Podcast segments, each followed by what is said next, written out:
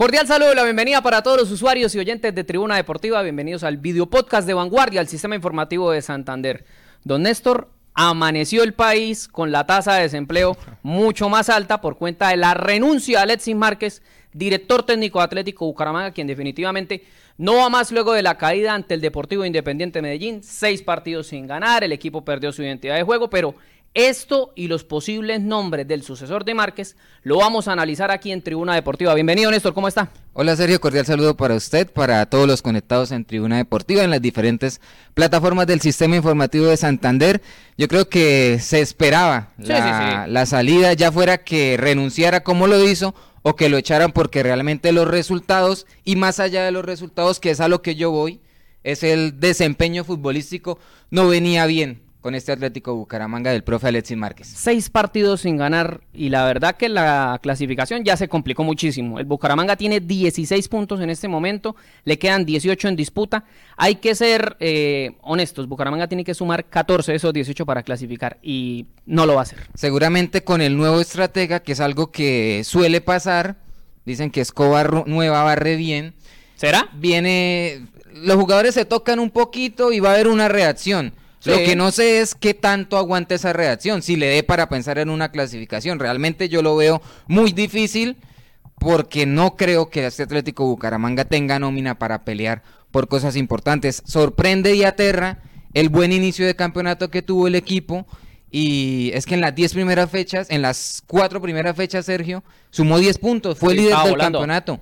Y después se vino a menos y en estos últimos 10 partidos únicamente sumó 6 puntos. Y reitero, no solamente es el tema de la sumatoria de unidades, sino cómo se comporta el Atlético Bucaramanga. Pasó de jugar muy bien, de ser un equipo que presionaba en campo rival, que recuperaba rápido y marcaba goles, a una escuadra que realmente no, no encuentra el rumbo, los problemas defensivos cada vez son más grandes y al principio marcaba goles y generaba muchas oportunidades de anotar, algunas no las marcaba, pero es que ya los partidos más recientes ni siquiera eso, ni siquiera generaba ocasiones de gol. No vaya lejos, el primer remate a puerta que tuvo ante Independiente Medellín fue sobre el minuto 78, 80, remate claro, ¿no? Porque una cosa es que usted llegue tirando pelotazos y demás, pero un remate claro que creo que fue de Reina, si no estoy mal, creo creo, no lo recuerdo bien. Pero bueno, eso demuestra eh, que el equipo no vive un buen momento, y a mí me parece digna la renuncia de Márquez. Me parece que en lugar de decir, bueno, me quedo acá y voy hasta el final, dijo, no, no le quiero hacer eh, más daño al equipo, me quiero ir. A pesar de que, sabe que a mí el, técnico en, en, líneas generales, a mí me parece que intentó hacer un buen trabajo con las pocas herramientas. ¿En qué me parece que se equivoca el técnico? En aceptar la nómina como estaba, en no utilizar los cupos que quedaban disponibles porque no es lo mismo usted visitar al Deportivo Independiente Medellín con Stevenson Jerez y Aldair Cantillo que hacerlo con Mena y Carlos Senao. Sí, no, hay muchas diferencias. Él fue acomodando su discurso. Recuerde que acá una entrevista antes de disputar este semestre, ya él conocía al grupo y manifestó, antes de que inicie el campeonato, yo ya tengo presupuestado tener toda la nómina a disposición. ¿Y qué sucedió en el transcurso del campeonato? Como también suele ocurrir, porque los, los, problemas del Bucaramanga se repiten cada seis meses. Eh, el equipo no se terminó de confeccionar nunca y siempre se fue acomodando en su discurso y eso me parece también que le pasó factura al profe Alexis Márquez. Vamos a escuchar precisamente al entrenador del equipo santanderiano en el momento en que anuncia su decisión de no seguir al frente de la institución. Eh, una cosa más, algo que yo había hablado mm, con los muchachos en el entretiempo, mm, termino de hablarlo ahora con el presidente y la situación mía con la institución no es cómoda, ya hablando directamente con él, eh, yo tomo la decisión de dar un paso al costado, los muchachos, había aquí, eh, insistía ahora que no lo hiciera, pero la verdad yo creo que pese a todo lo bueno que se ha conseguido, de lo bueno que se ha trabajado con con el grupo de jugadores, uno tiene que ser consciente en qué momento hay que, hay que dar un paso al costado. Nosotros como cuerpo técnico nos vamos tranquilos porque entregamos eh, todo lo que poquito, mucho sepamos del fútbol, se lo entregamos al grupo de jugadores, pero nosotros estamos en una posición que, que resultados sí o sí. Y si los resultados no se dan como, como estamos nosotros en este momento, va a ser muy complicado.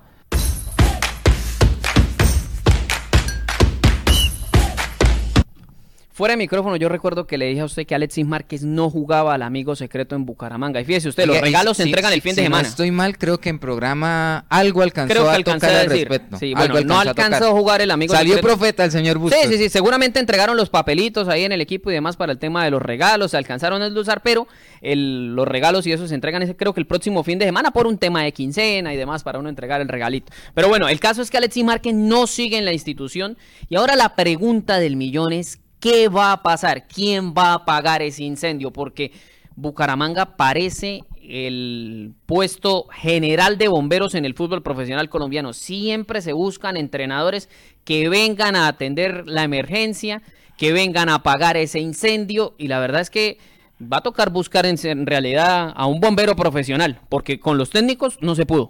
Señor, con relación a eso tenemos información a ver quién, como dice usted, Sergio, va a apagar ese incendio, quién va a tomar esa papa caliente.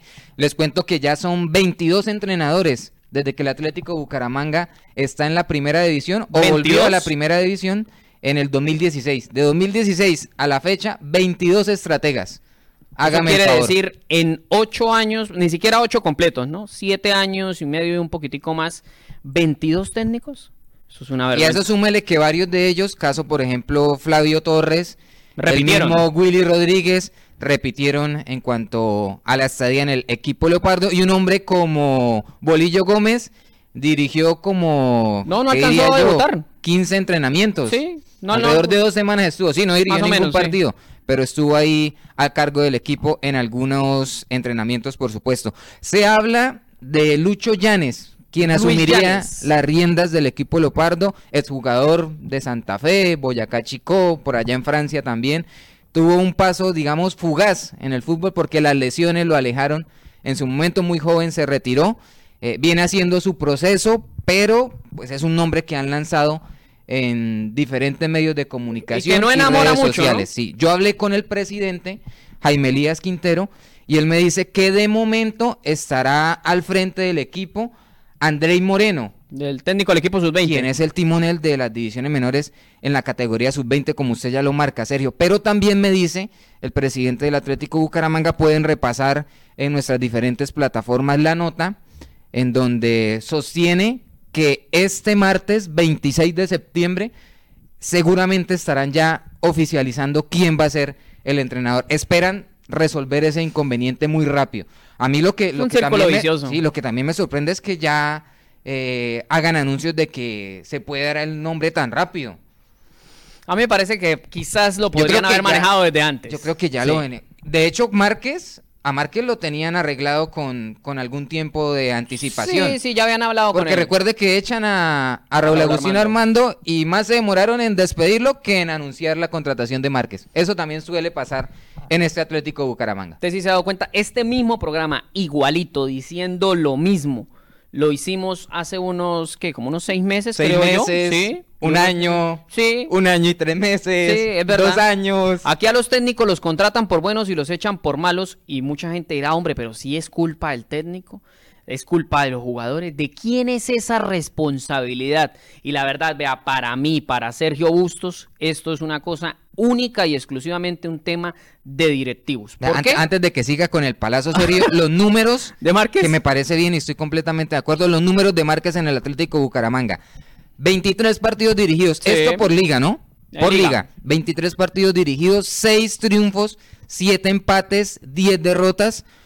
En total acumuló 25 unidades, 20 goles a favor, 25 en contra para un rendimiento general del 32, 36. 36,2%, 36,2%. Eso el rendimiento de Márquez. Primer, los partidos que estuvo en el primer semestre y ahora fueron en el 9 y en el segundo que fueron 14. Ahorita estuvo al frente en 14 compromisos, el equipo suma 16 puntos, menos del 50% del rendimiento y por eso las cuentas se complican bastante para que Bucaramanga logre clasificar. Yo la verdad no veo por dónde este equipo vaya a clasificar. Sí, seguramente van a tener un tema de rebeldía y demás, pero el calendario es muy, muy complicado. Le quedan seis partidos, tres en condición de local, otros tantos eh, como visitante, y yo no veo por dónde este equipo logre clasificar. Se quedó sin ideas. Un equipo que extrañamente en cuestión de, ¿qué? de seis fechas, yo creo que desde que le ganó el Cali, el equipo se vino a pique de una manera increíble y uno dice, pero ¿qué es lo que pasa? ¿Qué es lo que pasa? Yo, por ejemplo, ¿qué destaco de lo que hizo Márquez? Los primeros partidos de esta temporada, a mí me agradó mucho lo que hizo el equipo, por ejemplo, contra Águilas, porque creo que Águilas de hecho es un equipo protagonista en el fútbol profesional colombiano y en ese encuentro disputado acá en la ciudad bonita, el Atlético Bucaramanga le hizo un gran encuentro, presionándolo en el frente de ataque, generándole cualquier cantidad de opciones. Ese partido terminó empatado, pero recuerda, Sergio, que alabamos al equipo y hablamos de que independientemente del resultado, de esa manera, en algún momento iban a, llegar las victorias y, y, buenas sensaciones en el Atlético Bucaramanga, pero se dibujó totalmente de un equipo que presionaba por las bandas, que recuperaba el balón y pasaba al frente de ataque, a un equipo que intentaba salir jugando, pero se quedaba en eso, en intentos, en, buenas eh, intenciones, pero de ahí en más eh, el filtro en la mitad de la cancha se perdió. Diego Chávez, que inició muy bien también, bajó su rendimiento, quedó solo Mejía y le quedaba muy difícil. Los laterales ya sabemos que han pasado muchos inconvenientes. Y en ataque lo de Reina sí me parece que ha sido muy discreto desde su llegada al Atlético Bucaramanga en cuanto a sumatoria de asistencias, sumatoria de goles. Y por los costados lo de Dairon que mostró chispazos, se fue bajando, también lo de John Emerson, y en el frente de ataque sí desapareció el gol completamente. Sí, también el tema de las lesiones, del caso de Sager, la suspensión de Misael Martínez. Ahí vamos al varillazo que usted, que, usted iba a lanzar, Sergio. Sí, sí, sí. Porque es que la nómina... Eh, no, no, digamos mentiras, es muy corta y por, por posición difícil, difícilmente encontramos a un jugador que rinda en la posición. Entonces ya a partir de allí empezamos a entender y analizar el por qué las razones. La confección de la nómina fue realmente muy mala y se están pagando las consecuencias. ¿Y quién arma la nómina? Los directivos y lógicamente también allí le cabe al estratega. Bueno, vamos a escuchar también eh, de nuevo a Alexis Márquez, quien habló eh, al finalizar el partido ante el Deportivo Independiente Medellín. Y esto fue lo que dijo y lo que le desea al equipo Leopardo luego de su salida. Yo quiero que ellos estén tranquilos, agradecerles por la entrega día a día de los entrenamientos, de, la competencia, que no salgan las cosas, eh, a veces duele y más con, un grupo de jugadores que está tan entregado por, los resultados, pero nosotros estamos en una posición que si no hay resultados es muy difícil sostenerse. Mm, estamos en una ciudad donde el ambiente cada vez se torna más hostil no solo para los muchachos, sino para nosotros. Y, yo sé que dando un paso al costado mm, se quita un poco el peso de, que se va a tener sobre ellos. Mm, ese es el fútbol. Y vuelvo y lo digo, no quedo sino en agradecerle a los muchachos toda la entrega que han tenido. Gracias.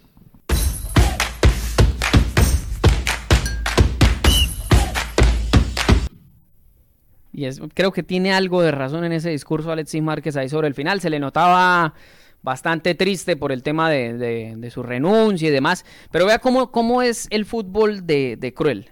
Si Bucaramanga le hubiese ganado al Deportivo Pereira, ganaba 1-0 hasta el minuto 92 cuando el equipo pereirano encontró el empate, otra, otro gallo cantaría. Seguramente estaríamos hablando de un Bucaramanga que tiene 18 puntos, que está ahí en la pelea por la clasificación, que sí, que perdió dos partidos después, pero bueno, esa es la realidad del fútbol y lo cierto es que en Bucaramanga no se han hecho las cosas bien. Mientras el dueño está pendiente de su campaña política para la alcaldía de Ocaña, el equipo se hunde, queda eliminado, acumula seis partidos sin ganar y la decepción termina siendo para los aficionados, quien seguramente no están nada contentos con el rendimiento del equipo. Don Néstor, Eso, era lo que, estaba, lo que estaba mirando, que los aficionados están bastante inconformes, algunos de ellos dicen, por ejemplo, Jonathan Rueda, dice, síganle llenando los bolsillos a Oscar Álvarez. Todavía hace frío en la cima, el periodismo no se puede seguir prestando para la función de circo barato de Oscar Álvarez, dice Nicolás Anaya. Deberían es acabar este equipo que se lo lleve para Ocaña, dice, dice también Nicolás. Y por acá Carlos Daniel no, No invoquen al diablo que le aparece. Sí, sí, porque después se están presentando los inconvenientes y, y, y como dice el dicho, no aguanta. Carlos Daniel Ladino, así traigan a Guardiola o Ancelotti, este equipo va a ser igual. Dice Jonathan Rueda, está con toda Jonathan. El cáncer del equipo es Oscar Álvarez y el periodismo mediocre que se presta para las payasadas. También dice Sebastián Gutiérrez, esto no es un club, es un equipo donde cada semestre se arma equipo para el torneo. Y por acá dice Juliet, solo interés. Solo interés. Bueno, esa es la opinión del hincha. La verdad que se nota la desilusión, la decepción como tal de los aficionados. Y no es para menos, el equipo acumula seis partidos sin ganar.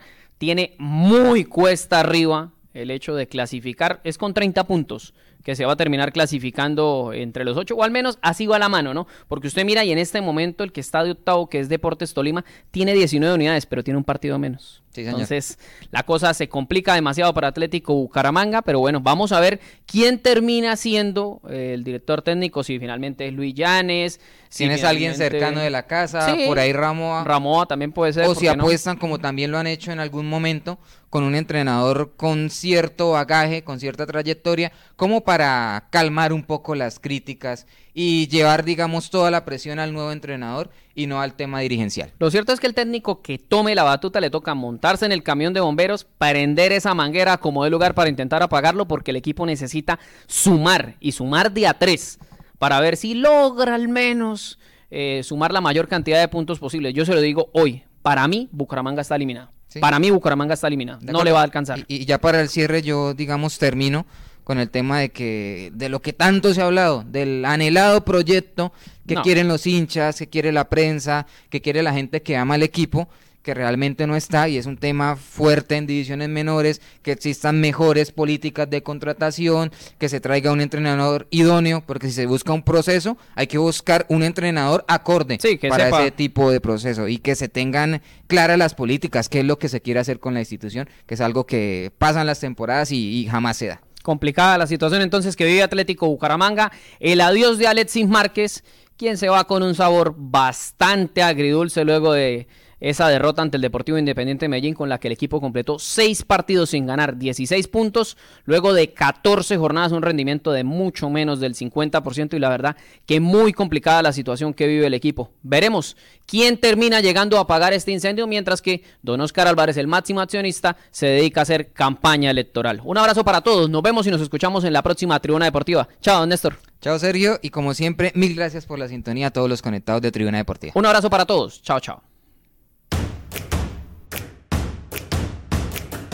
Sabemos que usted quiere estar informado en tiempo real, estar enterado de lo que pasa hoy. Y estamos conectados con ustedes a través de todas nuestras plataformas, porque está ocurriendo hoy. Las historias de la gente, lo que pasa en los barrios, lo bueno y lo malo, se lo contamos hoy. Estamos con ustedes, para ustedes, a toda hora porque en Vanguardia la noticia es hoy.